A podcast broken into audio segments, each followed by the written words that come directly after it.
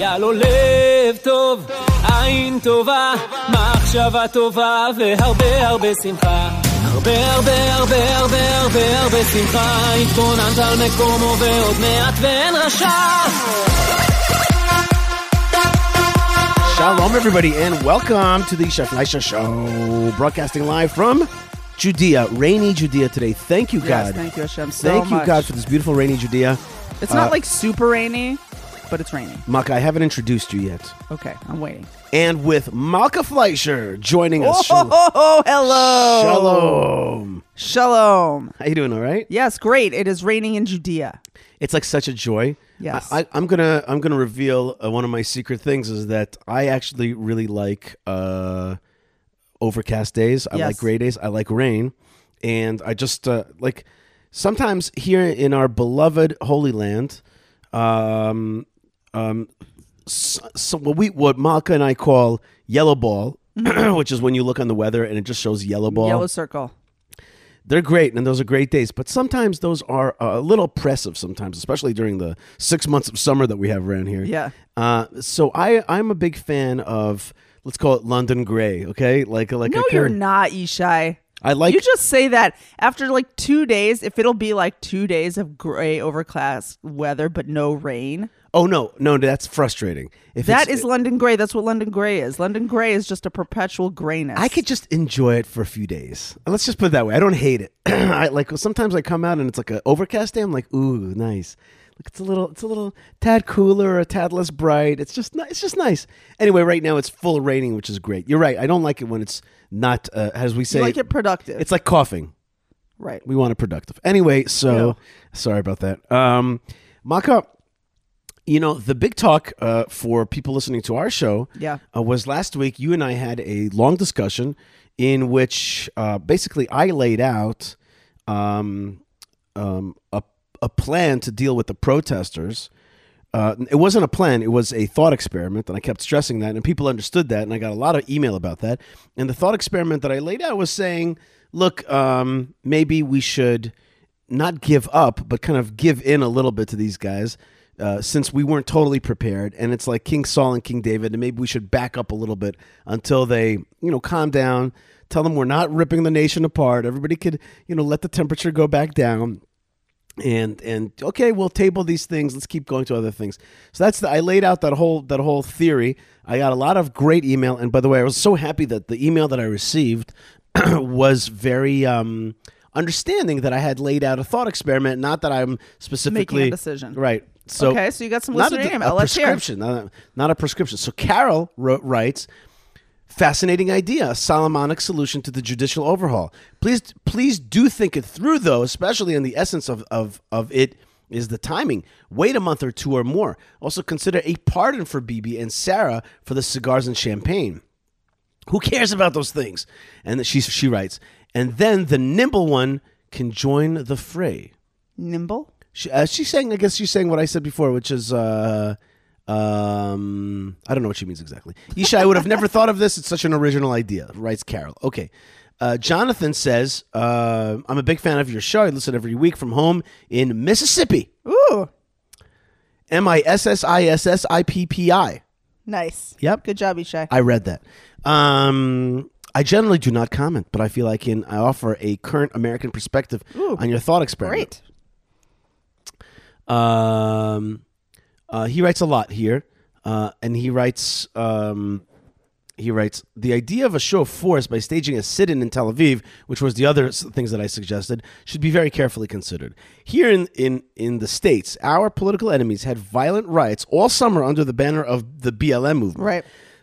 because the mainstream media is so far left, they were dubbed mostly peaceful protests. Our current vice president even helped bail out the rioters and was never held to account. Uh, she should have been politically crucified, yet paid almost no political price because of the media allies. On the other hand, the January 6th protest also had a small element that were righteous. Any conservative that dared defend the actions of those protests were stigmatized, and the whole conservative movement was demonized. Stigmatized and demonized. Good words. Um, the capital, the Capitol protest has been very effectively used by um, um, by media establishment as a cudgel to justify all kinds of harmful actions against their enemies. New footage released in the last few days on the Tucker Carlson is bringing to light how nonviolent most of those protests really was. So anyway, he. Good goes. writing. Yeah, he, he goes. He writes much much more. Um, and and and, That's and, and well well thought out. He says uh, finally last paragraph he says if you won't fight your enemies when you have the high ground and they are in the valley, you will be forced to fight your enemies when they are on the high ground and you are in the valley. That's my two cents anyway. By the way, obviously Jonathan is either a military man or a biblical man since he knows about the story of the spies and how God talks about the enemies being in the heights or in the valley when they were coming in, but then when they rejected it, they became in the heights and they were in the valley. Like Jonathan is either a military Right. guy, which which understands that, or or uh, or, or a Bible guy, or both. Those, those are the best folks, anyway. Um, that that's a good email, very good email. And yet, Leah writes, uh, "My husband and I enjoy your show. As as New Olim, we appreciate your insights Oh, into. Israeli politics and culture. So they have they have come to the land of Israel. Welcome, Leah." Uh, just want to offer another pr- precedent for dealing with the Jewish disunity, which is actually something you referenced a few weeks ago. Ezra and Nehemiah. They took a very hard stance with purifying the Jews who returned to Eretz Israel and even demanded that they divorce their non Jewish wives. Also, the Hasmoneans fought against the last fortress of Hellenism. They didn't. They did not surrender to it. They crushed the the Chakra. I, we talk about this, and I, I have likened the Supreme Court to that. Uh, Bezrat Hashem, with the help of God, she says, Leah says, we should have the same wisdom, strength, and courage to return our beloved Jewish state to its foundations of Torah. Hatzlacha with all you do, Leah. So Leah's taking here a, you know, uh, don't play around attitude. And, and basically almost everybody that wrote to me, you know, said to me, you know, like, eh, well, except for the, the, the Mississippi, he, he was concerned with uh, except for Jonathan, he was concerned with uh, you know making mistakes of two radical actions that could end up you know hurting you because of the media. Right, but also not taking Right. like strong enough action. So I was in the Knesset uh, Monday, Yeah. and I was sitting with somebody, and we were seriously discussing options. Yeah. We actually ended up having a table of like one, two, three, four people, Mm-hmm. um, and we were just talking about these things. And I laid out some of the thoughts, and then and then suddenly a different spirit came out of my mouth. You know, Wait, And I- what do you mean a different spirit? well, you- I'll get to it right now, which is which is I was saying. on the one hand, I can understand what I laid out last week, which is you know to kind of pull back a little bit, relax, uh, let the let the you know how you cook sometimes some things you bring to a boil, then you lower it Right? a little Yes, bit. I know all about that. So sometimes you lower things when you bring things to a boil. By the way, I noticed that anybody having conversations about these issues constantly uses references to other paradigms or other you know stories or other like whenever we talk about how we should deal with the situation so people are always saying well in this case you know like the levites killed their fellow jews or in this Uh, case biblical ki- references. biblical references or or or jonathan from Or mississippi writes you know this is what happened in america Every- well, good. You Good. got to learn from history. Right, so I just gave you a food reference. I'm like, Ah, sometimes nice. you're cooking something, Yes, you got to yes. lower the, the you know the, the the temperature after it's brought to a boil. Then I was thinking about child rearing, and I you know, and I realized most of the time we really have to be when children are acting up. We generally have to be understanding, loving, helping them see things through breaking up fights, showing showing kids like how the other side is reasonable or not, or helping them think something through. Most of the time, you really have to slow things down and bring it away from a boiling point. Right. Okay. But there are times when a kid is going crazy, when a child is going crazy, that you got to be like, no. I don't allow this kind of behavior in my house. I will not let you disrupt the whole the whole situation. You could just go to your room and there's absolutely no no no no. I'm not like I'm not discussing it with you. I'm not going to No more you, screens for you, sir. Right, like like there's a place where it's like you have to also know that there's this place where you're not going to now with your uh, show uh, totally disrupt the rest of the family and the rest of the household and basically take center stage and thereby you know kind of with your agitation control the room and everybody's got to turn their attention to you. What am I saying? I'm saying there's a part of me that that and and at this, at this discussion at the table at the Knesset, I said to people like, wait a minute, like these guys are coming up being like, you guys are anti-democratic. Why? Because we're the majority, finally voted in a right-wing government, and because we don't want judges to elect themselves, and you want to call us anti-democratic? Because you because you because you you know uh, because you are uh, have been prosecuting uh, our prime minister for years and years and years over over nothing cases which have been like falling apart all the time. And there's no truth to these things. And and you don't stop because you just want to bring you know the the right wing guy down. It's like you know what? You're not democratic. And maybe it's time for a moment where we go like no. No like you are not going to take center stage with your shigaon, with your craziness, with your, as we say in Hebrew, Outburst. shigaon or tirlul. We say, like, calm down. Like no, like like take a time out.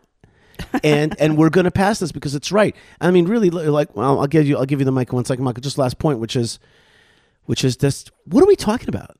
Like, there is no country in the world where judges choose themselves. I, I like to reduce things to simple things, you know? Like, there is no country in the world that judges choose themselves. That's wrong. It's a conflict of interests, if there ever was one.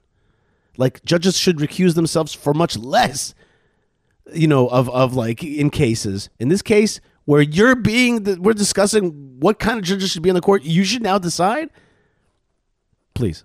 And so and so therefore, uh, whatever I said last week, I think it's important. And I thought, and I realized why it was important. It's important to know that no matter what, nationalism, Jewish nationalism, Jewish rights, Jewish Torah, Jewish religion, Jewish traditionalism, biblical values, and biblical identification will win in the end, and we have to know that. And therefore, we have to be calm in our attitudes towards the other. But I just I changed my mind, or at least I'm, giving a new thought experiment today, which is wait a minute, we can't let these guys run amok. They are like the child that's running amok in your house. Like no, no, no, no, no. There's got to be a place where the child. They're much more than the child that's running amok in the All right, house. go ahead. Shay. Go ahead. They're not a child. They're they're. Mm-hmm. I don't I don't have a good metaphor right now, but it's like they're not a child. They're they're a, a really maybe the metaphor is like sports or something. I don't know. It's like they're a really serious competitor to us. It's not like Right. We're the parents and they're the children. They could easily take over the household and then the household could run exactly how they want for a very very very long time and you you're the child. Right. So I like I don't know about that. I mean I like the lesson that you gave. I, I do like that lesson, but I'm not sure. I think that they're m- even more serious than the child. But I will say, Yishai, and I think it's important to notice this. There was an interesting moment yesterday. Go ahead. The Kohelet Policy Forum, which is the organization, the think tank that created like that first like crafted this legislation and presented it to the government, and the government adopted it. They actually came out in the news yesterday as saying, "Well, we could take out the override clause." Right. Like they're already they're basically doing the compromise that the opposition refused to do. Like they they're like they're like bringing it down to come toward the opposition, to come toward the Israeli who's concerned about this legislation without them even agreeing to the most basic democratic conversation. The Right. the the opposition just so you remember, the opposition that's run by Yair Lapid and also uh, the name Benny Gantz comes in, Merav Michaeli from uh, Meretz Party or Labor Party. Labor. Labor. Labor Meretz Party- is out of the government. I see Right. her. I told you. I see her in the Knesset, and Yeah. she's been. Usually, she's pretty like. She wears clothes and has a little bit of a look of Trinity from the Matrix. Yeah. Okay. She's got these like leather type clothes, and and she kind of. Okay. She has like a swagger about her, No. You move like they do. I've never seen anyone move that fast. Trinity! Which I like. I like a left. You know, person who's like got style and and she's got it. But re- recently, she's been looking like the Grim Reaper out there. She really she she walked past me in the Knesset. I'm like, oh my god, like lady. I wanted to be like, I couldn't come up with a great joke, but I wanted to say to her like, don't worry, the Beis Hamikdash is coming. I didn't say anything to her. But she just looks so sad. I wanted to like comfort Yeah. her by telling that the third temple's on the way. If the war was over tomorrow, Zion's where the party would be.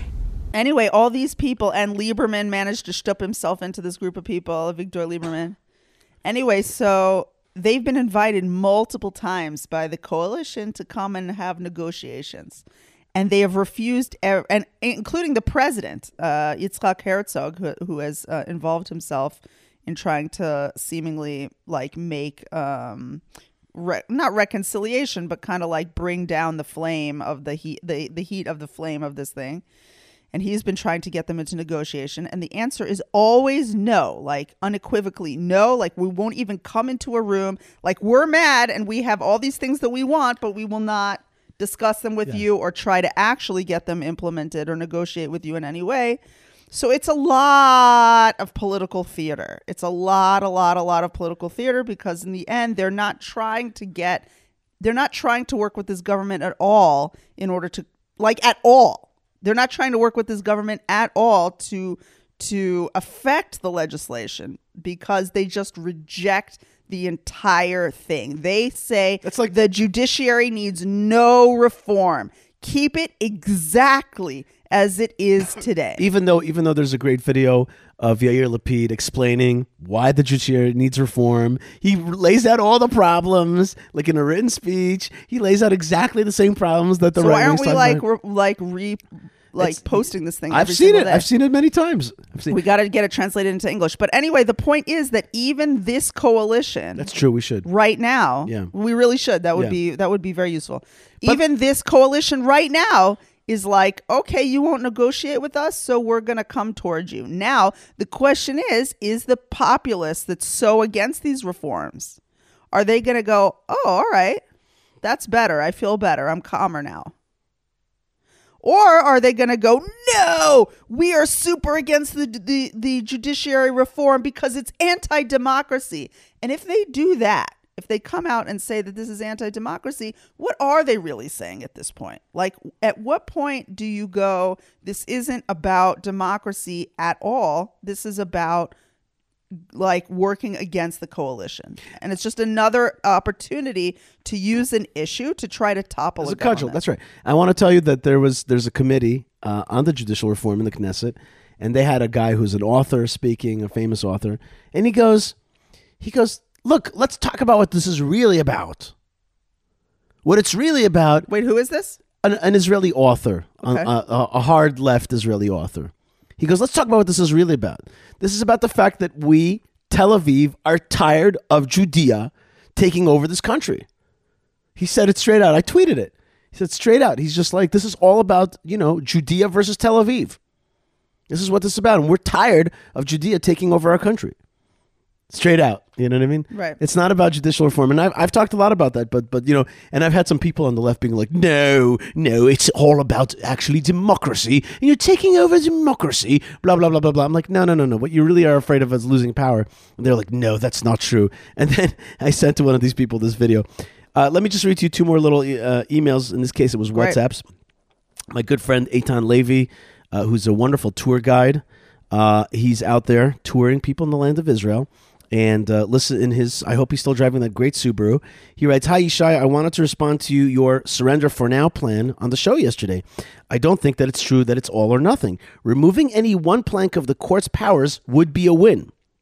If we only totally changed the way judges were selected, that in 20 years we would win by default because the judges would reflect a right wing majority perspective and reject judicial activism. It's true, the left is, is going scorched earth because nobody likes having things taken away from them, especially all at once.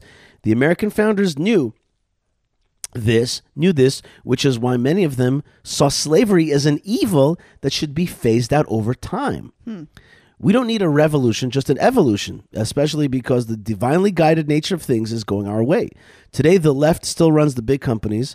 In another generation, they won't, and they won't be able to to to uh, uh, uh, to take the economy. Uh, so let's get some long fuse bombs through now and compromise on the rest.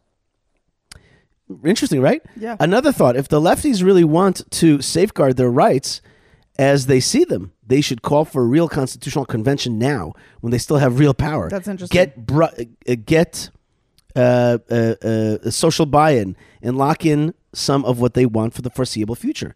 But they won't because they don't see any of their political preferences as negotiable, but they expect us to. Okay, so there you go. That's a good one. Uh, and also, uh, my good friend, um, uh, my good friend Aaron, uh, my good friend Aaron, who's uh, a great uh, a tour reader and great, uh, great bicycle tour operator. Uh, I think it's called. Uh, I think it's called Kosher. Let me see this for a second. I- I- He has a great bicycle tour company. And I I uh, I recently sent it to a friend of mine, 100% to use, uh, and uh, and people have used them and have gone around the world with kosher bicycle tours.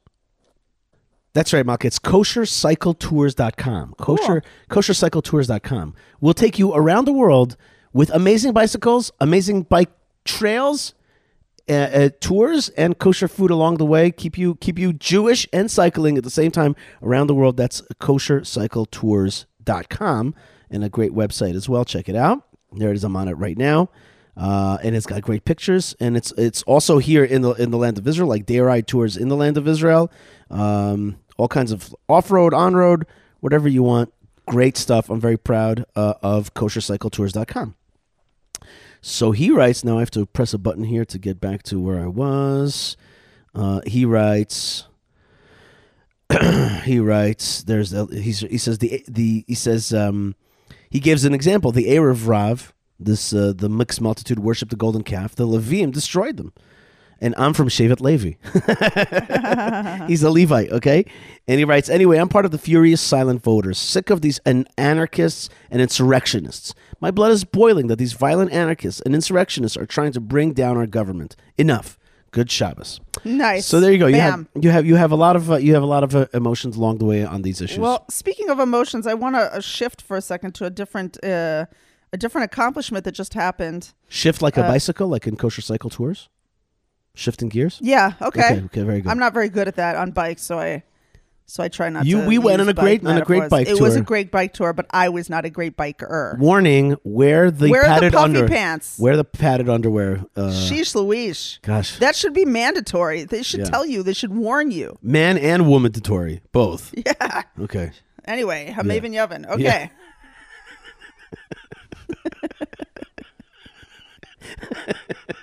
All right, next topic. Listen to this. This is a cool story, Yishai. This Yeah. is this is going to hit you close to home. Okay. Okay. Nat, Not. in, in I two hope ways. not any closer to home.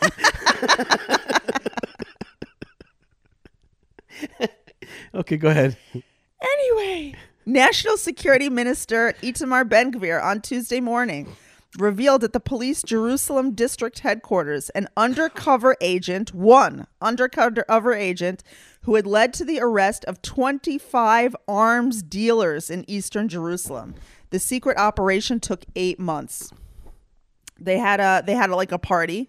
That is important. That is huge. 25 arms dealers in eastern Jerusalem. Okay, that's that's the Arab section of Jerusalem, primarily, and uh, that's a very big deal. It was an eight month operation with one agent. I mean, that person that is like Fauda and a half. That's that's that's the making of a movie book. Whatever. That's amazing. It's amazing. Okay. Oh my gosh. So listen, here's what Ben Gvir said. I, uh, this is very interesting. Listen. He congratulated the agent and rank and file police officers, saying, I'm talking about sacrifices and I'm looking at each one of you, and it must be said, no less heroic are the husbands and wives. It's the families who make the great sacrifices. They are the ones thank uh, to whom we uh, they are the ones thanks to whom we are celebrating this victory today. I could have taken all kinds of positions in this government, but this ministry is the soul of the state of Israel. If this ministry succeeds and reaps victories, it is not only our victory, it is the victory of hundreds of thousands of children who are the most precious thing to all of us. He concluded, uh, "We're saying more power to you for this work and action, and in another, mi- but in another minute we must continue because it's embedded in us. We are proud of you, and I will give you all the backing you'll need and the best conditions so you can succeed in saving the state of Israel." wonderful. You know, Ben Who, Gvir. who reported that story? Ju- this is from the Jewish press. I took this from the Jew- Oh. JewishPress.com. Yeah. Um, and the- Ben Gvir has been in the, in the news because that's right. Uh, ben Gvir has been in the news a lot recently because um, he, as an as a as an attorney, as a defense attorney, has asked for permission to defend himself in government related court cases. If any court cases come up against him, which happens periodically to all everybody basically in the government, Right. then uh, then he wants to defend himself. But there's a rule in Israel that y- that every single minister of the government has to be defended by the attorney general. But the attorney general, No, not by the attorney general. By the by the by the state prosecutor's office or state defense attorney's office. or whatever. by the by the uh, uh, by by the legal counsel. What's it called? The uh, Yoamash, the Yoetz Mishpati, the uh, the the legal advisor to that ministry. He's got to defend. Right. But he doesn't want that, particularly because everybody's working together with the attorney general who has worked very hard against everything that Ben Gvir has tried to do in terms of personnel shakeups in the in the police department. Right. Um, unfortunately, there is there are there is a reputation in the police department, at least from the outside. There's a reputation that there is sometimes a little bit of cronyism, a little bit of maybe even corruption, God forbid, in the police department here in Israel. And so he- has been working to crack that, but it's not so simple. Um, and it seems that the attorney general is on the side of keeping things as they are Right. Um, in the police, and this has been a major fight. And anyway, so one of the things that that Ben Gvir is trying to do, on top of everything, is to uh, anyway he's shaking up the police. That's been messy. So it's um, it's interesting to see him at this celebration and. And you know there are a lot of people who say that like the police, the regular police. I think you even you even brought us a story one time on the show of a policeman that you met who was so excited about Itamar Ben Gvir coming into office because then they're finally going to get backing. But the upper brass, the like the the puppeteers of the police, they're not happy with him because he Some. wants to Some. kind of break their power a little bit. Right. And so there's a lot of this. As you can see, this coalition, there's a lot of this. There's a lot of this trying to break up old, cemented in. Um, Calcified. Calcified. deep state is too harsh, but it's more like these these inner governmental corners of long term power, yeah. it- it- in other words, deep state. not so democratic. right. You, you mean you really? Uh, that's what you're saying. Just say it and don't be embarrassed. Well, I don't like because it's it, once you say words like that, then it automatically becomes extremely negative and conspiratorial. It's not conspiratorial. The deep state is not conspiratorial. It's just the way the system operates. Uh, The the bureaucrats are hard to fire, and, and it's it's well known, especially in socialistic type right. systems like Israel. it's hard to appreciate in the United States. They have the same problem in the U.S. They have the same same same problem. Really? Because I know that they switch. You know, they switch heads of ministries, and then people bring in all their people. Yeah, no, that's exactly it. But they don't bring the, the, the rungs of civil Right. servants. They don't switch them all. Th- switch them all out. That's a great story, Malka, and thank God. You know, twenty five arms dealers means a lot of right. arms. Eight months also is a very Right. long time. Some guy's be been undercover. Some some some secret dude out right there and that speaking it Arabic. really and we really should give credit to israel police i mean that's a that's a major um, long-term planned out um, mission which truly will benefit the people of israel the real Fauda. That would happen. yeah that's the real fauda real Fauda. Uh, Malka, um, the rest of the show is fun. We have Jeremy Saltan giving us a kind of uh, inside baseball understanding of the legal process to do exactly the stuff that we're talking about, which is judicial reform. I spoke to him in the Knesset. Uh, we also have something very unusual. We have a whole discussion about gems from the land of Israel. Ooh, That's like right. precious stones Precious stones. Yeah, I don't mean like Torah gems. I mean like gem gems. like rocks that you put on your necklace Yes, like them, like sapphire, like the Carmel sapphire. We're going to be talking with holygems.com. And then uh, there's going to be some more stuff. I'm not even sure uh, what else is going to get on the show. Maybe I'll speak to, uh, you know what, we'll, we'll see if it happens. Got a few more people uh, potentially lined up. If not, we'll talk a little Torah. But the show goes on. The show does not go on, Malka, without the people's uh, support. Uh, first thing, of course, it's listeners who go to buymeacoffee.com forward slash Yishai and support our show generously and lovingly and caffeinate us for continued uh, for continued broadcasting of, of holiness and news from the land of Israel. So thank you very you much. really for that. do make such a difference and we really appreciate it you know it and we makes a appreciate the partnership That's it. It it also makes you feel yeah good. it just feels it's like we're a team That's right. Uh, we already mentioned JewishPress.com. They're one of the sponsors of the show, and they get get our show out to the world. So thank you very much to the good folks uh, out there that are really, really uh, writing great news at JewishPress.com and sending it out to your inbox every single day. Highly recommended. And also, of course, our new par- partnership with JNS.org, a wonderful news website. And people say to me, people say to me a lot of times, they say to me, what are the websites I should go to for news so I can understand what's happening in Israel? People say that to me, and I go, JNS.org, JewishPress.com and uh, are are also, of course, our uh, former employees many years ago that brought us into the land of Israel, which is IsraelNationalNews.com. Those three websites, you're good. You're good. The other websites, Don't need them. Just go to them. Some of them are yeah. Some of them are very activist. I mean, I looked I looked uh, the other day. I can't remember what the news story was. Oh, it was the banking. It was the banking crisis in America. Good luck, Americans. By the way, we really we're rooting for you over there. I know it's a little bit of a volatile, little scary moment for you. Really for everybody, I guess, but especially for you. So we're blessing you with uh, lots of success and wealth. Anyway, so the bank, this banking crisis uh, popped up in the United States. So I went around the Jewish, the Israel, like English language Israel internet to see how it's being covered. So Jewish press was covering it. Israel National News was covering it. J Post was covering it. You know who was not covering it? Who? Times of Israel. Really? Which is the most ironic because I find that Times of Israel has a history of doing a very good job with international stories. But they had a problem. The problem is that they couldn't. They couldn't cover the story. They didn't even cover it. I mean, it wasn't even there. Wow. And the reason that they couldn't cover it is because, as an activist newspaper, and that's what they are, they were busy covering all the like anti judicial reform stuff. It was all the top stories, all like the like the ten top Malka, stories. there's another reason. what?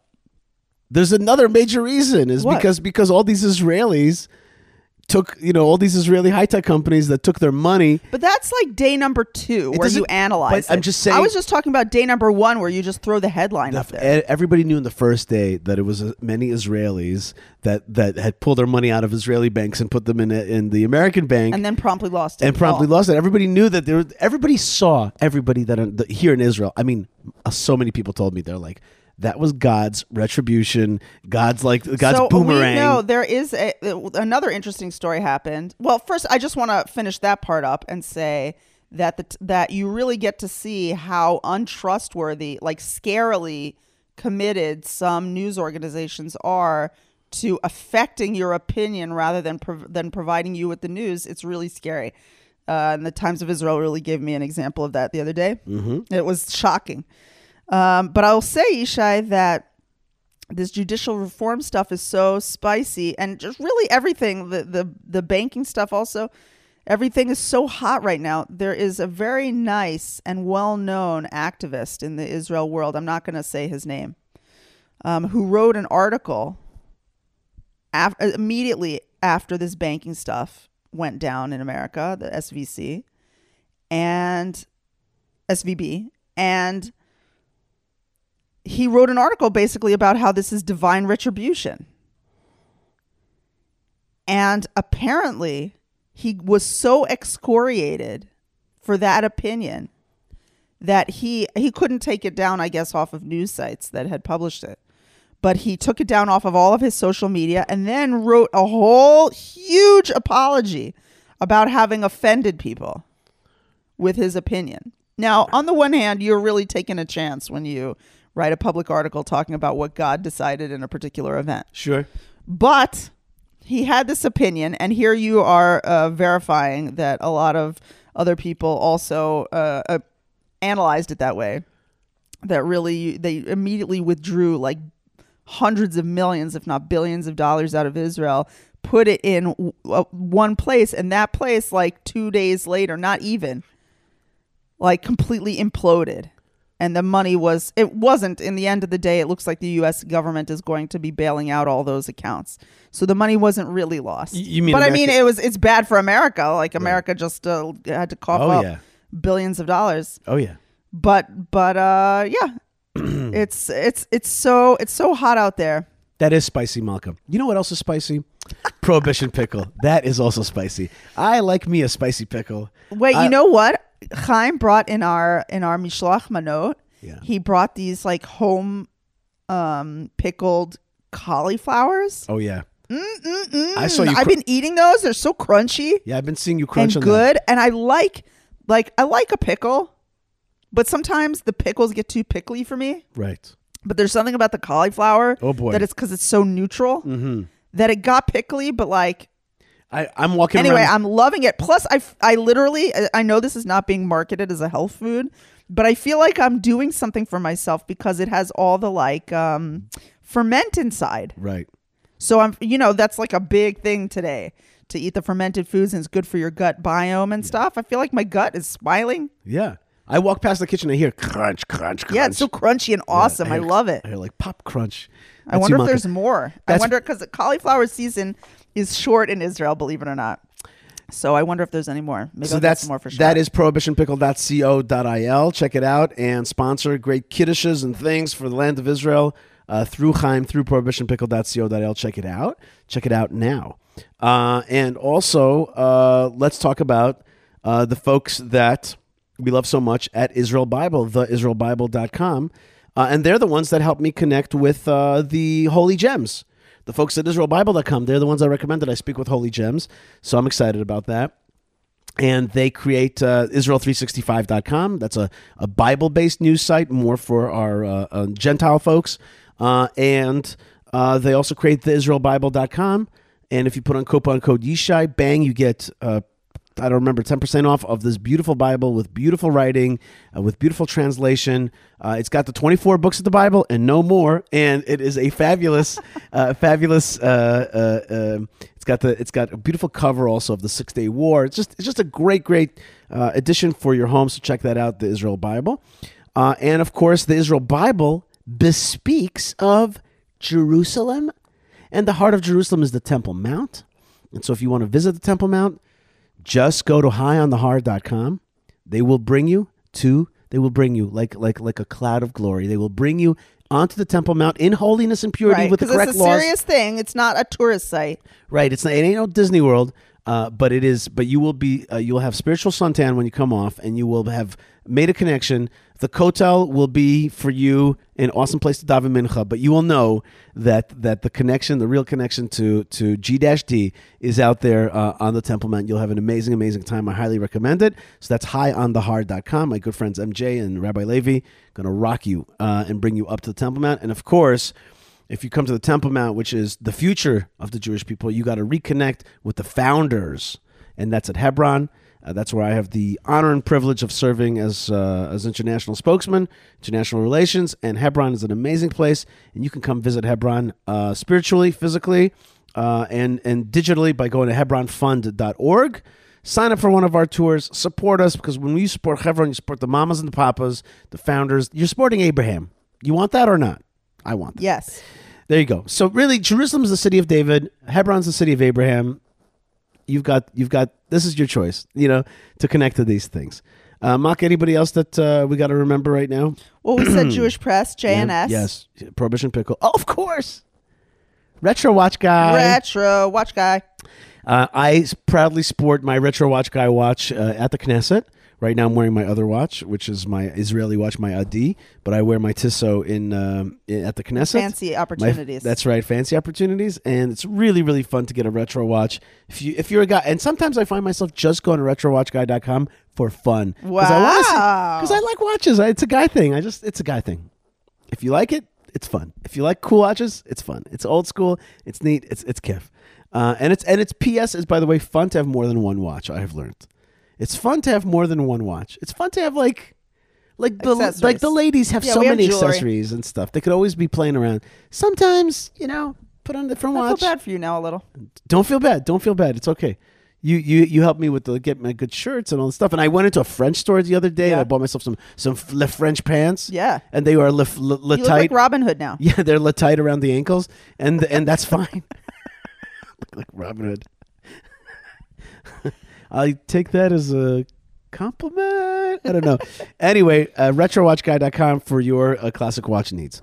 Uh, that's about it, Malka. Of course, let's just uh, thank uh, the Land of Israel Network, uh, Ari and Jeremy, for their great sponsorship of the show and, and the, the, the network that gets it out. And of course, uh, the folks uh, behind the scenes, which are Yocheved, Lou when we're live, Tabitha getting that email out and putting it on the website, Moshe Herman rocking the whole NetWaves things, getting it out to everybody, uh, and Ben Bresky for all the, his uh, uh, great sound uh, and uh, stories and many things that he adds to the show. So thank you very much, Ben. Thank you very much, uh, Yocheved, Tabitha, Lou, uh, for making the show happen. You guys are the best. And of course, thank you to you, and thank you to the listener, the the friend. Write us an email, and of course, how can we not thank uh, the one in which whose service we're all in, which is Hashem, God Almighty, who gives us the opportunity to broadcast His story in His great time, His time of revelation. It's His choice. He has decided that now is the time to ingather the Jews to the land of Israel, to build a Jewish state post Holocaust. We are reborn. It is the most amazing time, and we have the most amazing gift which is to be alive in this time. So thank you very much. The other thanks I goes to my beloved Malka Fleisher. Thank you so much for joining us, and I wish you a Shabbat Shalom. Shabbat Shalom. I hope it's a beautiful, happy, rainy, and nice, financially successful, personally safe, enjoyable, delicious Shabbat for everybody. Very good. And we'll be back with more. So stay tuned uh, right after this on the Yishai Fleisher Show. And Shalom. My name is David Greco from Nashville, Tennessee. You're listening to the Yishai Fleisher Show. When I get home, I like to kick back with a beer and listen to the Yishai Fleisher Show. Don't be afraid. Yishai Fleisher Show will be right back, so stay tuned. All right, folks, Yishai Fleisher here. I'm at the Knesset, and if I'm at the Knesset, I like to bump into Jeremy Saltan, our Knesset insider for many years. Continues to have awesome, awesome knowledge and understanding of the whole works. And as I understand it, uh, this is a historic day. Partially, I know that because I saw some of the left wing Knesset members walking past me. They look like death. There was a Knesset member, Merav Michaeli. She a little bit. If she would have had that that big uh, like stick with the what, what, the Grim Reaper, she had a Grim Reaper look on her. It was really. I wanted to tell her, "Don't worry, there's going to be a Beit Hamikdash and everything's going to be good." Just as a joke. In any case, uh, or not a joke. In any case, Jeremy, tell me what's happening today. Why is today a big deal at uh, our wonderful one of the holy places in the land of Israel, the Knesset of Israel? Well, let's start with the big event that hasn't happened yet, but by the time people hear this, it already happened, which is um, the second part of the judicial reform that is going to be passed uh, in its first reading in the Plenum. Um, uh, as you mentioned beforehand, the opposition uh, they had an emergency meeting. Uh, they weren't aware that uh, the vote was going to be today, even though it seemed there were quite enough indications it was probably going to happen today. How does one not know what the votes are? Can you explain that to me a little bit? Sure. I mean, what happens is is you finish in the committee, and then you have to go ahead and bring it up into the plenum. Now, it was already two weeks ago that um, this bill was finished in terms of the committee, and they uh, finished all the voting in the committee, and it was ready to go on the plenum. And the thought process was that already, um, you know, pretty much was 12 days ago when they finished the committee that they would just bring it up that day and vote on it in the plenum. But they stopped. Why did they stop? They wanted to give time for the opposition to come and talk. You know, this idea of having dialogue between the two sides. That's been so successful, though, right? The other side is just so happy that they got their their their voice out there. I'm saying that's tongue in cheek. Yes, uh, you know, when, when you uh, look at protocols, I always tell uh, Knesset members that, um, you, you know, protocols don't have cynicism. you have to explain that you were being cynical or else people lose the context. Um, you had a situation where, for the second time, uh, the coalition gave a full week of no movement either in the committee or in the plenum when it came to the advancement of the reform. There were additional bills. If you want, we can also talk about them since they're also um, they were also dealt with today. Whether it's the dairy law, the um, Nivtzarut law, which I guess is the um, uh, I call it the 25th Amendment for our American friends because that's pretty much um, what it does there. It explains um, how a prime minister can be incapacitated and then what happens if you continue on the line of succession or not. But what you just meant to say is, as if I understand it, is a law trying to block the ousting of Netanyahu uh, while he's serving as a prime minister. Am I right? Correct, and I'll get to that in a minute. But again, the point that I'm trying to say is that um, we we saw this um, already the first time before Part One came up for the first reading in the Plenum, where there was a full week in which uh, there was nothing um, con- which was directly connected to the reform. I'm not talking about the additional bills uh, that was being discussed within the Knesset. The opposition did not come talk. And then again, here you had a situation where there was aga- again there was a full week in which there was just no talks um, going on, despite the fact that there was no legislation going forward. And um, with that happening, meaning being in a situation where they had already continued the committee uh, discussion when it came to part one, which had finished in the first reading, preparing it for a second and third reading, that they decided, you know what, we gave it already a couple weeks. Let's just go vote on the first reading on chapter two instead. What, can you boil it down? What's going on? Can you help me understand? Even I lost it. I think I think the listener definitely lost it. Help me understand what we're saying in short and tight. I'm sorry, okay. we, we get confused no, around that's here. Fine. It's yeah. fine. What what is chapter one? Chapter one has four things. Let's break it down. Is as easy as you know, most digestible. Third know, grade. Third grade. Third grade level. There are four things that we have in the first uh, first chapter of uh, the reform, and that's the first bill, of course. That is um, changing away the two lawyers from the nine person panel that chooses judges and replacing them with an additional Knesset member and an additional minister. In doing so, that gives a majority to the political class as opposed to the non political class, which is a change from the current situation. That's change number one. Change number two. Now, now this is in many ways considered the most important of them all. Right? In some ways, at least I've heard that that is considered the most important, and it seems so innocuous. But really, what that means is, is that the political voted class, i.e., the people, have more of a say of who will be judges. Again, what, what the idea is trying to do is saying that the lawyers from the Bar Association pretty much are in a situation of conflict of interest because lawyers usually want to become judges. They need judges to recommend them to become judges, and then they're on the committee with them, choosing them.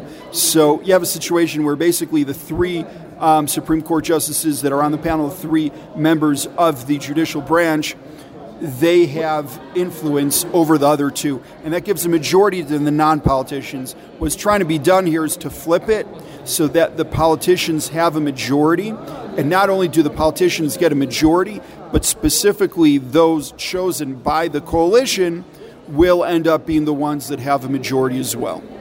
Let me get this straight though. There are judges from the bench deciding who other judges are going to be.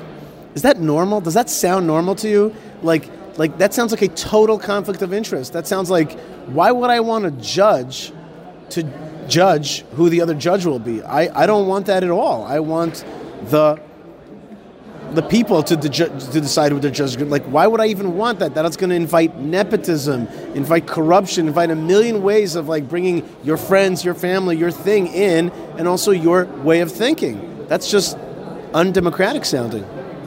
And despite all the things you just said, the coalition is not looking to reduce the number of uh, the three members that are part of the judicial branch, there are changes they want to make in terms of how the three are appointed and who's appointed. Should it be someone who's already there? Should it be retired? But the idea that they get a third of the pie in terms of being on that committee, that's something that the coalition is not uh, touching. And as you pointed out, there are inherent issues with that. And we should point out, other than maybe two or three countries, none of which are considered Western liberal democracies, um, there's no um, country that's like Israel that has that type of a system where the judges are actually part of that panel that selects the uh, people that replace them, in essence. You know, I, I, can't believe this just happened to me. As I was looking you talking, a pasuk flashed, a verse from the Torah flashed in my, flashed in my mind. One of my favorite books, books Book of Ruth, starts with Vihi bimei shvot hashoftim, as in the judges judged it was the days days who the judges judged, but it really means like a kind of nepotism. Like you could judge your own judges, and then the law becomes crooked. It becomes crooked. Okay, that was chapter number one. Am I right? No, as I said, it's part one of chapter one. Part one, chapter one. I'll try to do the other three a little bit quicker. Um, the second one deals with appointing specifically Supreme Court justices. The current situation um, says that you need seven out of the nine. What the reform does is it repeals the seven out of nine the reason to do that is to prevent the situation that you have today where the judiciary has a veto by having three of the nine spots. So the idea is to get rid of it. That's number two out of um, four. The third. Okay, part, I, I, could have I could have missed that. Okay, I, like yeah. that's. I'm glad you explained that to me. Okay, so so uh, these are little number games. People like you are you swim in this kind of stuff. That's exactly that's, where you guys. That's yeah, where you guys are good, like baseball type thinkers. that's why they pay me the big bucks for, for the number games and and telling them what happened five years ago and ten years ago and fifteen years ago. And um, at this point, I, I'm not even talking history. I'm just stuff that I lived through myself, being in all these committees and all these rooms, many times being the fly on the wall, but sometimes being more an active participant in the process, depending on, of course, coalition, opposition, and so on and so forth. Um, number three. Number three says that in order to appoint Supreme Court justices, they need to go through a hearing in the Constitution Committee of the Knesset. That's something that doesn't exist right now. There is this idea, which was passed last time, where there's a hearing with within the selection, Like a confirmation hearing, like a confirmation hearing in America. Correct. Just you don't actually, you know, vote on them there. It's the nine people who are supposed to vote vote. But each one of the members of the committee, of the Constitution Committee, can grill them, just like they do in con- confirmation hearings. And what's important about that right now, if you're looking at checks and balances, so today you have eight members, uh, sorry, seven members of the opposition that are in the Constitution Committee. There are six opposition parties. Each one of the six opposition parties has one representative on that committee. Yesh Atid is the largest, they lead the opposition, they get two. So, therefore, you have an opportunity for every single party represented in the opposition to be able to grill any candidate that is coming up that is going to be, even be debated for the Supreme Court. Again, I find this to be a very important part of the process to be able to add this aspect. And then the fourth part of Chapter 1 is saying that basic laws are not something that is under judicial review. That means that the Supreme Court, any court, nobody can touch a basic law. The basic laws um, remain, as is supposed to be based on you know the way that we've understood it. Need to say the them. if- if have a constitutional uh, level in which the Supreme Court and any court, as it is right now, any court can really go in and intervene. That they're just beyond judicial review. So it's like the Constitution that sets up the the powers, and therefore you can't. The, a court cannot rule that a part of the Constitution is is illegal in America. Let's say. Correct. So, but but The, the, j- just to explain, instead of you know the Supreme Court can't say the Second Amendment we're to you know uh, repeal that. What they can say is we now understand the Second Amendment differently. So w- what they're saying here is they're expecting the Supreme Court to do the same way, meaning they're no longer going to allow the Supreme Court the authority to just go ahead and say we're going to get rid of a basic law. It's important though to note the Supreme Court has never done that. So now everyone is saying this is a big deal and it's a, you know it's unprecedented and this and that and whatever. The Supreme Court and any court has never actually repealed a basic law. no, quite the opposite. They create basic laws. uh, To, for themselves and then grant themselves powers. They're not repealing anything. They actually are the. They're some of the great makers of. There's that tongue in cheek again. Uh, of, uh, of of basic laws. Okay, uh, uh, are we done with the with the chapter that, headings? That, that was that was the first chapter. Just so we know what where that is right now. That right now is in committee. It's being discussed in the second and third readings. Uh, if we have time, I'll talk a little bit about what happened today in the committee when it comes to that. I want to get to the second part because that's the Plenum vote, and when people are hearing about what happened on the vote in the Knesset, that's specifically the second chapter. What does the second chapter say? That's the famous override clause. That's the Piskat Hitgabrut. If it's not a basic law, how is it that I can now make a decision that the Supreme Court or any court can then go ahead and override a clause? Um, One more time. Override a One more- law. So, so the Knesset votes for something, passes a law, the Supreme Court could throw it out, right? Right. The idea is under what grounds can they do it? Um, so the first thing you have to decide is, of course, um, what majority needs to be done in order to go ahead and do that. There is a lot of debate on it. In the end, what they put in uh, was um, 12 uh, Supreme Court justices out of 15, meaning all 15 need to show up. There needs to be a full, you know, uh, bench. We see this a lot with the Supreme Court. You know, they go, all nine of them sit, and they make a decision. Until now, today, the most we've had on any panel making decision is 11.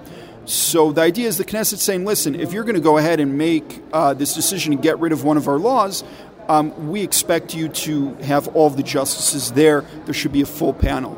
En banc. That's what we call it in law school, en banc. Yeah, the, like the, the full panel. Exactly, which again, like I said, has never happened before. So Meaning to say you'll have more of a chance because what happens is the Supreme Court uh, uh, uh, Chief Justice is able to basically pick who's going to sit on any particular uh, uh, court panel, and so therefore you're saying no, no, no, no, no. If you're gonna if you're gonna throw it out, you need the whole kit and caboodle out there, and and you got to have a majority within that to overturn our law. Exactly, and then the idea here is not a, a- simple majority. Rather, they're asking for a supermajority of you know 12 15. Uh, there was talk, bring it down to 11. Again, these are things that will happen in the committee afterwards. But um, so that's number one. Under what ground can they knock down a regular law? Once Not ground, not not ground. Under what under what under what uh, uh, system, what, right, what- right, not what, grounds. Uh, under what uh, numerical procedure. Right. Under what, what? What's the procedure for taking a, a regular law and uh, and knocking it down? And then the, the idea is, what does the Knesset? What's the Knesset's ability to then override that decision of the Supreme Court? Um, what you know? What majority is necessary to go ahead and do that? Again, uh, the the decision was to go with 61, meaning a simple majority. That's something that the opposition has brought as a very big, uh, you know, point of uh, controversy. Um, over the years, there have been different proposals. Back in the day, Yaakov Ne'eman suggested 70. Uh, Friedman, who was, uh, of course, uh, uh, Ehud Olmert's justice minister, suggested 65. But even Ayelet Shaked, when she was justice minister under Netanyahu, she suggested 61, but for all three readings. Meaning it's not enough just in the third reading, but every time you're going to do a reading on a basic law, you need to be able to have that, um, that benchmark of at least 61 on each one of those votes. Um, so, that's, so that's really what the second chapter is. There's a lot of numbers, there's a lot of what happens if it's an anchored law. I'm not going to get into all those small, minute details, but the overall idea is again, the idea is under what grounds can the Supreme Court, sorry, was the procedure for the Supreme Court to, um, to veto or to overturn, override one of the uh, Knesset bills? And then what is the procedure that the Knesset can do in order to go ahead and um, go over the Supreme, Supreme Court and then um, make sure that that law will pass? And again, you have things there that, that were, of course, discussed in terms of um, should it only be for that Knesset? Does the next Knesset then need to make a decision about it? Um, are we going to have a situation where um, you need to have uh, it, it maybe needs to get passed again in the next Knesset with also a super majority or so on and so forth? And again, these are all questions that we're going to see what happens in terms of the committee readings moving forward. But that's that's what was voted on today. Okay, going back to what happened in the committee, so there are all these attempts to try to have um, outlines of potential basis for negotiation on compromise. The one that was discussed today in the Knesset committee was one that's called El Bashan Friedman. I mentioned Friedman before, so he, together with El Bashan, who's a professor of law from uh, uh, the School of Ono, uh, who's also, by the way, he's, he heads the public committee that determines the MK's uh, salary and their benefits and so on and so forth. He himself is a left wing guy, just like Friedman, and they together put together an outline of something that doesn't go as far as what the coalition passed in the first reading and is currently being discussed in second and third reading. And they proposed it as an outline to try to bring as a basis for negotiation. The opposition completely ripped them to part. Uh, I went afterwards over to El, Bashan just to tell him that I'm, I'm sorry that he had to go through that. The poor guy, you know, he's a nice guy, even if I don't necessarily agree with uh, his political opinions or a lot of things that he wanted to put in the outline itself. But there's a brave guy who goes ahead and says, I'm going to put an outline there. I'm going to put my name and my reputation out there, and I'm going to say, uh, here's a potential basis where the two sides can sit and talk and the opposition just completely ripped his head off, tried to spend the entire time trying to convince him to take back his outline and to remove it from public debate. And uh, I just found that to be very sad. We know that, of course, President Herzog is another person who put together an outline. Uh, it looks like he's trying to come up perhaps with an updated outline. But all this is happening why, Yishai? Because the opposition is not presenting their own uh, alternative. Um, I think it's important to say, again, as someone who's a veteran of these Knesset committees. The way it works is the coalition comes forward with their bill. The opposition comes with an alternative. They say, we think the wording should be uh, Y. We know you want X, but we think it should be Y. The opposition has not been doing that, with the exception of a few different uh, times and a few specific MKs. I think it's worth worthwhile to give them credit, such as Yulia uh, Malinovsky from Israel Beitenu. She only gave it specifically for the judge selection panel. She wants to um, the two uh, bar association to be removed by two academia, you know, members. I don't think that's a good idea. But again, I give her kudos for coming up with an idea, bringing it to the committee. And then, of course, everyone screamed at her. You can imagine she hasn't shown up to a lot of committee meetings after that. Um, so we're in a situation where the opposition is not bringing an alternative. You have outside experts, former people that were in the top positions, trying to, uh, both on the political and on the professional level, trying to get together and put together uh, specific outlines for dialogue, for compromise. As I mentioned, we had two times where the coalition stopped for a week when it came to the actual stuff of the reform, and just nothing happened. And that brings us to the place where we are right now.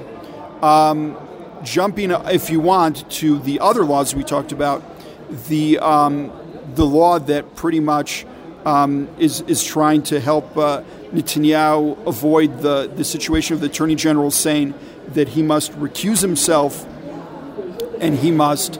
Um, there is the potential that if uh, she finds that he's in violation of his conflict uh, uh of interest agreement, when it comes to uh, his uh, his participation within the judicial uh, reform as prime minister, then she can decide that he uh, is unfit for office. The same way that you have, like I said, in the 25th Amendment of the U.S., in which uh, you know just like a person is incapacitated mentally or physically.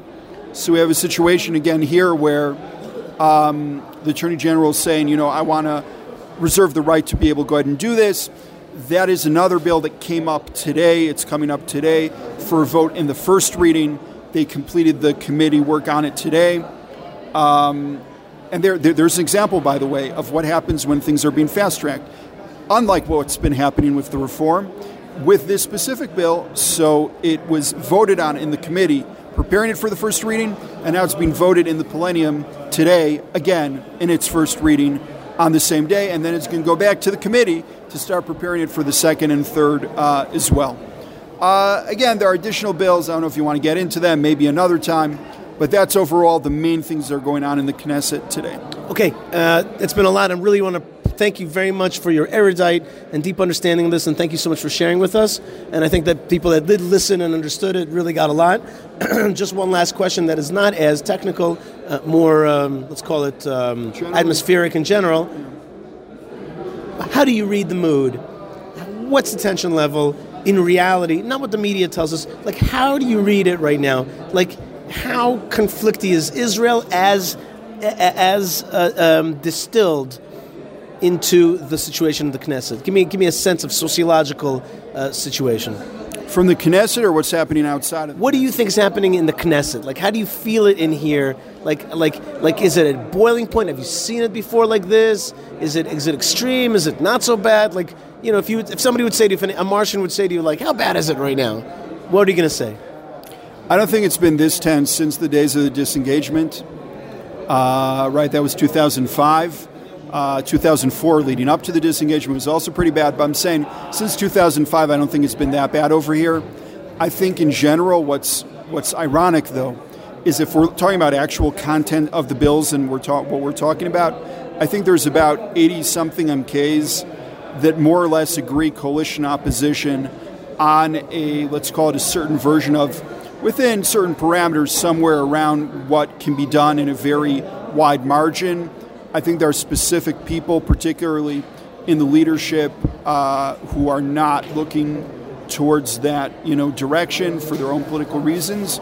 But I'll say that there is a situation here where the way they talk to each other, the way they look at each other, is it's not a game. What you're watching on TV, it's not like the cameras turn off and then they go off to the lunchroom of the MKs and, and laugh and sit together. I'll tell you, as someone who you know still I still have access to the MK lunchroom with my card. Um, they're not sitting together. Um, we don't see situations where MKs are pairing off as they did in the past in order to help each other out. Um, it's a different atmosphere here. But a lot of it, like I said, is that the rank and file MKs feel they need to toe the party line, and the party leaders are all looking politically at what they feel is important uh, for them to be able to go ahead and accomplish. And that brings us to the situation that we have today, which unfortunately is not the best. But um, look, I'm, I'm hopeful that things will end up um, cooling down a little bit. But right now, it is. It's very, very tense. It's intense. And um, I think it's important that uh, we have a situation where uh, cooler heads do prevail. And I hope that happens. Jeremy Saltan, our Knesset Insider, you, you, you, you were going to give me five minutes. You gave me closer to 30. Uh, I want to thank you so much, our Knesset Insider.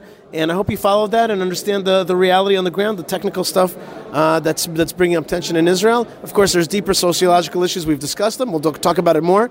More great stuff is on the way. Jeremy, thanks again. Sure. Thank you, Yishai. Always a pleasure being with you. Always a pleasure being uh, with you guys on the program. Uh, those of you who send me feedback and whatever, that's always a pleasure. Feel free to continue doing so. Hello, my name is Anthony Barrett and I'm from Dublin, Ireland. And I'm here uh, volunteering in the land of Israel, which I love with all my heart. All the way from Ireland, we listen to the Yishai Fleisher show. I'm one of many Irish people who love and support the nation of Israel and the people of Israel. And we pray God's blessing and protection on you. All right, folks, Yishai Fleisher here, and I'm in the Knesset. In my favorite floor, which is the uh, Memshala floor, the government floor. Uh, that's like the second floor, uh, and that's underneath the the, the meat uh, restaurant which I just dined in, but I only had vegetarian today. But in any case, uh, today is a very exciting day here in the Knesset, and we're going to be talking about the reforms of the judicial reform and all that. And there's lots of energy out there, a lot of energy in the country. Be that as it may, I'm here right now sitting and thinking about something completely different, and that is uh, the land of Israel's uniqueness. And part of its uniqueness is actually the gems, yes, gems, gemstones that come from this earth, from this land and these are surprising. These are surprising, and they're very beautiful, and they're expensive, uh, and they are unique, and they are biblical from this biblical land. And I found a website called holy.gems.com. Holygems.com. Holy-gems.com. Not not dot dash. Holy-gems.com. And I have with me here in the Knesset Tali Shalem uh, who is the CEO of Holy Gems, the company that has these uh, beautiful gems from the land of Israel. And I'm holding a ring here, which I must tell you costs more than my car. Uh, and it, at least that's what the price tag says. And it has Carmel sapphire, i.e., not caramel, but Carmel. Beautiful white sapphires. They, they sparkle like diamonds, but it's a white not a translucent. Oh, and the blue ones is right. So the blue. What is the what is the Tali, thanks so much for joining me today. Thank you. so the diamonds are diamonds, but the yeah. blue is the sapphire. Yeah, right. And this sapphire only is found in the land of Israel. Exactly. If you can, you can look at it and you can see that it has like uh, uh, the appearance of heaven. It looks like the sky, mm-hmm. like a cloudy sky. Right. And there is a sapphire in the Bible that uh, it's written that it has the appearance of heaven. We think it might be this stone, but we, we're not sure, of course. But the uniqueness of this gem. Wait a minute, wait a minute, wait a minute. Sapphire, isn't that sapir? Isn't that what the Ten Commandments were written on? Because I think I think there's a famous midrash that says that, that that God told Moshe, "Look under your tent." He found their whole sapphire mine, and he said, "From here, I want you to to, to carve out the, the Ten Commandments, and the extras keep for yourself." So that, is that this stone? 3,000 years ago, uh, you know, uh, it's written in the Bible that there are precious gems in Israel. Sapphires mainly, it's written. But uh, nobody ever explored for this uh, possibility. I used to live on the Mount Carmel. It's one of the most beautiful places in the world. And you're saying that in that mountain, that, that green mountain overlooking the Mediterranean, there's sapphire stone? It's not uh, the Carmel is not one mountain. It's a cluster of mountains, and some of them are um, volcanic eruptions, volcanic mountains.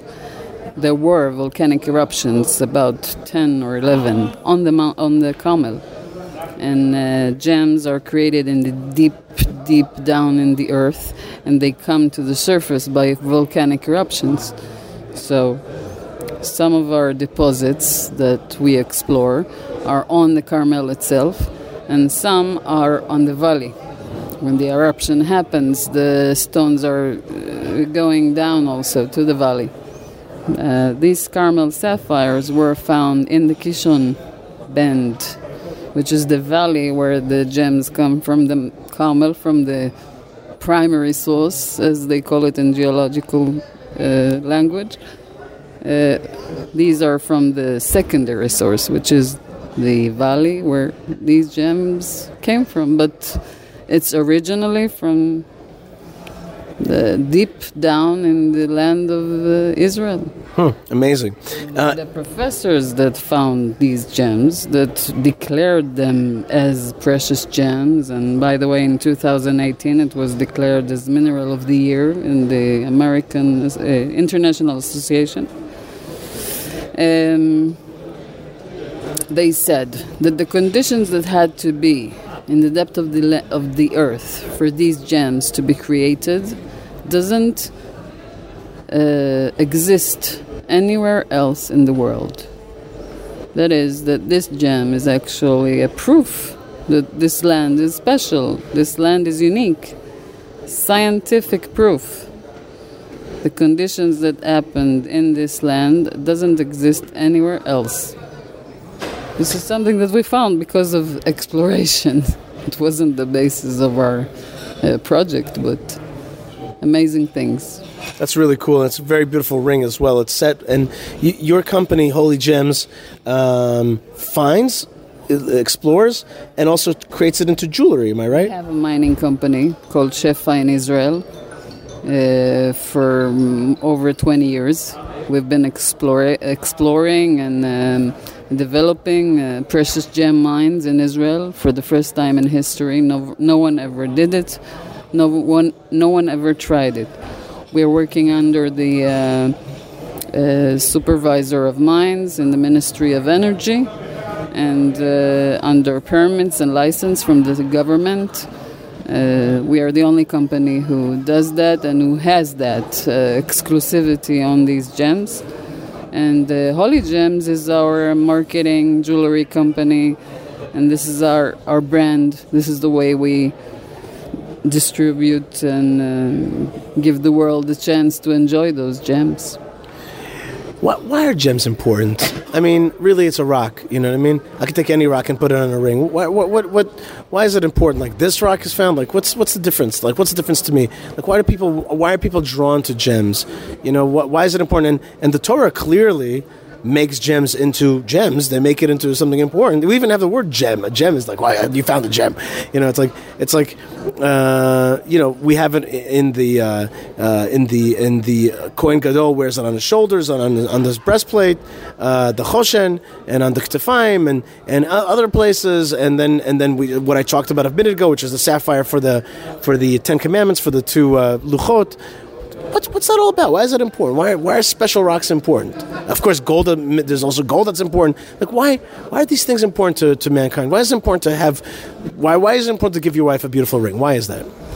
I can't, I can't really explain to you the psychological of a woman uh, or a man, for that sake, to, that accepts, you know, such a gift. You know, diamonds, gold, precious gem, anything that uh, glitter and glams. You know, it has its psychological uh, effect on people, which I, I, I, I think a lot of people explored for a lot of years, but I don't know how to, uh, you know but I do know that if you want to buy your your wife a jewelry, um, on my opinion, and a lot of other people that buy, you know, spend their best dollars on on these kind of jewelry.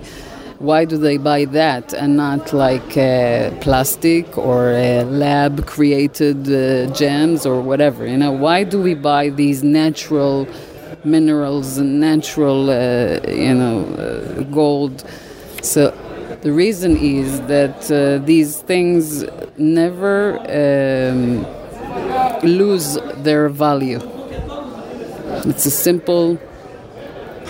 Um, היצע וביקוש, uh, demand and... Uh, supply and demand. Supply and demand. Right. Uh, there's a limited quantity of these natural reserves, right. natural possibility of the land to create such a thing. So when it's limited, it has a value that when you cannot buy anymore, the value goes up.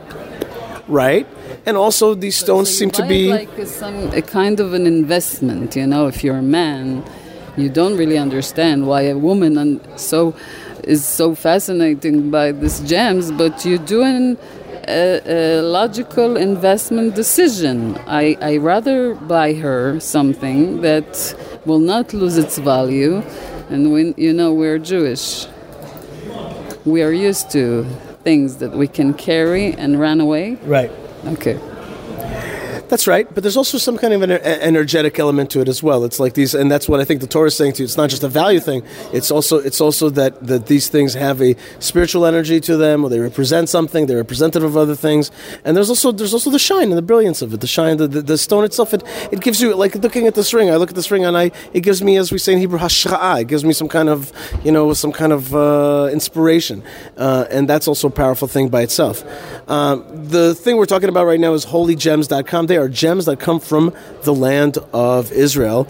Um, let's talk a little bit about the roots of your company. Uh, you're, you're, and we discussed beforehand, you're very inspired by your, your Chabad Hasidim. You are, you are inspired by Lubavitch Rebbe, uh, and that's part of the story of the foundation of this organization as well. Is that right? What made us when go to this uh, uh pretty insane uh, quest? It was my father actually, and he started it in uh, 98. And 10 years before, there was a meeting be- between the Lubavitcher Rebbe, which is, you know who is, and uh, the uh, then mayor of Haifa. And uh, in the dollar, he was uh, distributing uh, dollars every Sunday and he gave blessings. so he met the mayor of Haifa and he told him that in this area of Haifa, Carmel, the Kishon, or the valley, there, there are precious gems. And he said those words. He said there are deposits of precious gems, and he says those, those words. God Almighty did a wondrous thing. Okay? He concealed them in the depth of the earth. That's how the Rebbe described it. Nobody really did anything about it until my father heard these words and as anything else that the Rebbe said, my father was a very strict follower of the Rebbe, and he did a lot of missions for him, also in the Soviet Union, and uh, you know, so once he heard that this is what the Rebbe said, and we had a lot of years of experience in jewelry business and uh, diamond business. So he went, he opened a, a company with a group of friends, Chabad friends, uh, spend all his money and effort and time, and uh, here we are. It wasn't. Uh, it was against all scientific uh, belief at the time, and people told us that we were crazy and there's not a possibility, and it was a rough journey. Mm-hmm. But uh, unfortunately, he passed away three years ago. a few months after we received for the first time in history, a certificate of discovery that is that the government of Israel uh, confirms that there is an economic deposit of precious gems in Israel. This was th- thanks to my father. Unfortunately, you know, he, like Moses, came to the to, to the open to the uh, door of the land, but uh, didn't reach. You know, uh, but we are pursuing his dreams and his, uh, you know, fulfilling his uh, his mission and his uh, vision, and we see a lot of blessings. Baruch Hashem. Very good, very good. And today, people can themselves enjoy uh, these the fruit of your father's labor and the fruit of the, the, the land of Israel and the fruit of uh, the revelation uh, of these gems. They can wear it and enjoy it and beautiful stuff. Uh, there's also there's also sapphire, but there's also redstone that you showed me on another ring. Very beautiful redstone. What is that redstone? It's a garnet. It's a precious gem, and it's sold around the world. You can find it in other places around the world, but this is a garnet from the Holy Land, and we've been told that it's nicer than the regular garnets, you know. But uh, we have sapphires, we have spinels, which are like shiny black gems, and we have the regular sapphires, which are blue or green or yellow. Mm, a lot of really, really beautiful, precious gems from Israel. That's so cool. And so, so a lot of you folks want to connect to the land of Israel, and, and, and we have various options that we give people. You know, if it's wine or or or uh, or what else? What else do we recommend? Right? Uh, we have I don't know. We have all kinds of stuff that we recommend for people to to enjoy. Uh, you know, right? It could be right. It could be milk and honey. It could be stuff that you buy at the supermarket. It could be the trip to Israel. It could be I don't know. Uh, uh, you know, my friends made that land of Israel necklace, which had sand from different parts of the land of Israel. But this is a different level, and it's a different level also of investment, but it's a different level of like ownership because you really have something kind of secret, spe- special. There's something about it which is like the secrets of the Torah. It's like a secret. It came from the land in a secretive place, from from a d- depth of exploration. It's really cool and it's beautiful, and you can see it actually very well depicted on the website holy-gems.com. Yes, Tali, what else? By the way, if you want to see it in, with your eyes, you know, feel it, touch it, and you're in Israel, so we opened a new uh, visitor center, which is in itself a very unique experience. It doesn't uh, exist in Israel, and I don't know if it exists in the world. Uh, where we sought the land, you know, the soil, and we find the gem, our operational center. We did like a visitor center there. Where is that? In Akko. Um, you can see the whole process. Uh, you are uh, you have a guided tour and free of charge, you know. And in the end, you have our um, showroom where you can see the jewelry itself. And if you don't go to the north, we also opened a boutique store in Jerusalem, and, and in front of Mamilla, uh, the Mamilla Mall. Um, so because people asked us you know we come to israel we only go to jerusalem so please open in uh, in jerusalem. So we did that as well so. Really great. So a new uh, store in Jerusalem at Mamilla, uh, a new uh, experience at uh, Akko, which is great because I think I'm going to take my kids to that uh, to see the whole gem uh, en- enterprise from beginning to end in Akko, and of course the website holy dash gems.com, holygems.com. And Tali, thank you so much for bringing uh, the shine uh, to the Knesset today.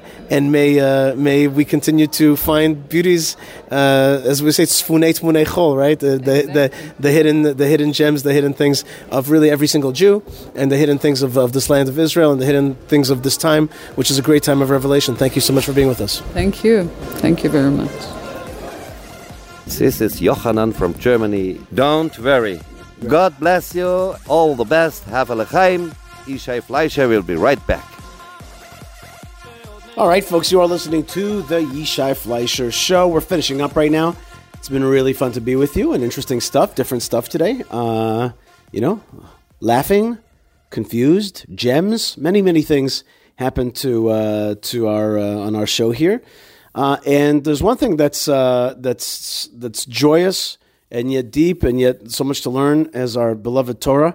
Uh, Hashem gave us this Torah because uh, He gave us infinite knowledge in His book that He wrote. That's what Moses says. He says, "Erase me from the book that you wrote," which also means there's a book that He wrote, and He wrote this book, and He wrote this knowledge. Uh, this week's Torah portions, plural, are Vayakhel Pekudei, which is really all about the building of the uh, vestments and vessels, and really creating the whole infrastructure. This is the Torah portion of the the blueprint uh, of of it being done of the of the tabernacle and the service of God through the tabernacle being created. and there's a lot of lessons there uh, about the creation of the tabernacle. First thing, uh, something that a very controversial professor told me years ago. He told me, compare the amount of verses that God tells us about how to build a tabernacle to the amount of verses that He told us told us how He created the world. Uh, we have verses in the beginning of the book of Genesis that tell us how God created the world. And uh, they're few compared to the very many verses about how to build a tabernacle. And his point, Professor Ishai Leibowitz, uh, his point was, and he told me the point, he said, God wants us to work in this world. He doesn't want us to theorize about things that are not necessarily ours. Of course, pursuit of science is important, but but he means to say the service of God is not is not about theology or understanding God's all the God's secrets. It's about how to create a tabernacle in this world. That was his point. And I think it's a point that we could all take, which is which is our job is to do. And, and sometimes, you know, I get into debates, theological debates with folks, especially non-Jews, always asking me, who's the Messiah and where's the Messiah and all that kind of stuff. And I'm just like, you know, you know, God wants us to build a tabernacle. You know, I, I don't think that he wants us to be so overly taken up with things that are beyond our beyond our scope. I think that's uh, one lesson, which is Let's build that tabernacle. That's what God wants from us. And another thought that I wanted to share with you is that uh, in this week part in this week's parsha again, as we learned also in the Torah portion of Ki Tisa, um, we're told that Betzalel ben Uri ben Chur is the uh, maker of the tabernacle along with Oliav. Uh, but but he says, Re'u karati b'shem. I see. I have called in the name of Betzalel ben Uri ben Chur from the tribe of Yehuda. Why does it say, See, I have called in the name? I've, you see, I chose him. Why is that? Uh, and I think the, the deep message therein is that uh, this see, I have chosen Betzalel from the tribe of Yehuda is actually because his grandfather, Chur, uh, sacrificed his life for the sanctification of God's name. He tried to stop the Jewish people from committing the sin of the golden calf and he was murdered by recalcitrant Jews or maybe the mixed multitude. Uh, but but folks murdered this this great righteous leader, and so God says, "See, I've called his grandson to be the creator of the tabernacle, just like he tried to stop you from doing the golden calf." The contra, exact contra to that is that I have allowed his grandson to build the tabernacle, to the real service of God. But also, God says to us, You see, I am the keeper of souls. And if Chur was murdered, then I am also the keeper of justice and his soul. And he's reincarnated, reborn, gets a second chance to do something great that nobody's going to stop. I see, I see the um, injury and destruction and the pain that evil wreaks upon the Jewish people, but I recompense it. I remember, I see. And this this thing that it says, see, I have called the name of Betzalel ben Uri ben Chur, is in order for us to be like, you see, I want you to know that I remember. I want you to know that I saw that, that person get perish, but I did not forget. And I see the Holocaust, and I did not forget. And I see 2,000 years of persecution, and I did not forget. And I saw the Jews enslaved in Egypt, and I did not forget. And I don't forget uh, I am I am the I am I am the purveyor and keeper of justice in this world, and I don't forget forever. And that thought should be of a tremendous comfort to all of us. That when we administer justice, that's amazing. That's the best thing. But if even if not, God remembers, and justice is finally administered, and there's a justice system. This world is fundamentally just. It feels sometimes unfair, and yet it is fundamentally just. And that's what that little message is uh, that God tells us. See, I've called on Betzalel, which really means the world is just. I remember. I see all things. That just that little thought. Ru, see, I've called the name of Betzalel, the son of Uri, the son of Chur, but I know that he was murdered for being a sanctification of God's name, and I will, I will, I will keep my promises in the justice of this world. So just by saying, see, I've called the name of Betzalel, it means the whole world is just. There's a justice system out there.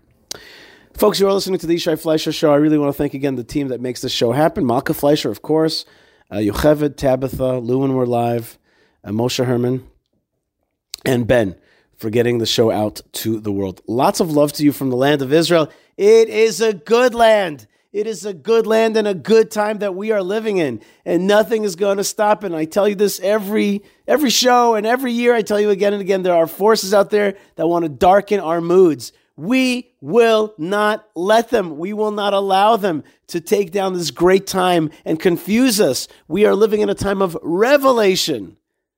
Revelation. God is revealing himself. He's not hiding himself. He's revealing himself through great steps that were promised to the forefathers and mothers 3,500 years ago. They're coming to fruition today. Today, it's coming to fruition. Israel is back. Jacob, the people are back in Israel. The vision of the Jewish people in the land of Israel is back, and we are a part of it, and nothing is going to stop it. No BDSs and no campaigns, no wars and no Iranian nukes. Nothing is going to stop it. We are moving ahead at lightning speed because God has decided that it is time, and He's given us the great privilege to be a part of it. Stay tuned. More great stuff is on the way here. Let's stay connected next week, every day. Write me an email. The most important way that we connect is when we turn our eyes to God all together and go to Yerushalayim. God bless you. Lots of love and shalom.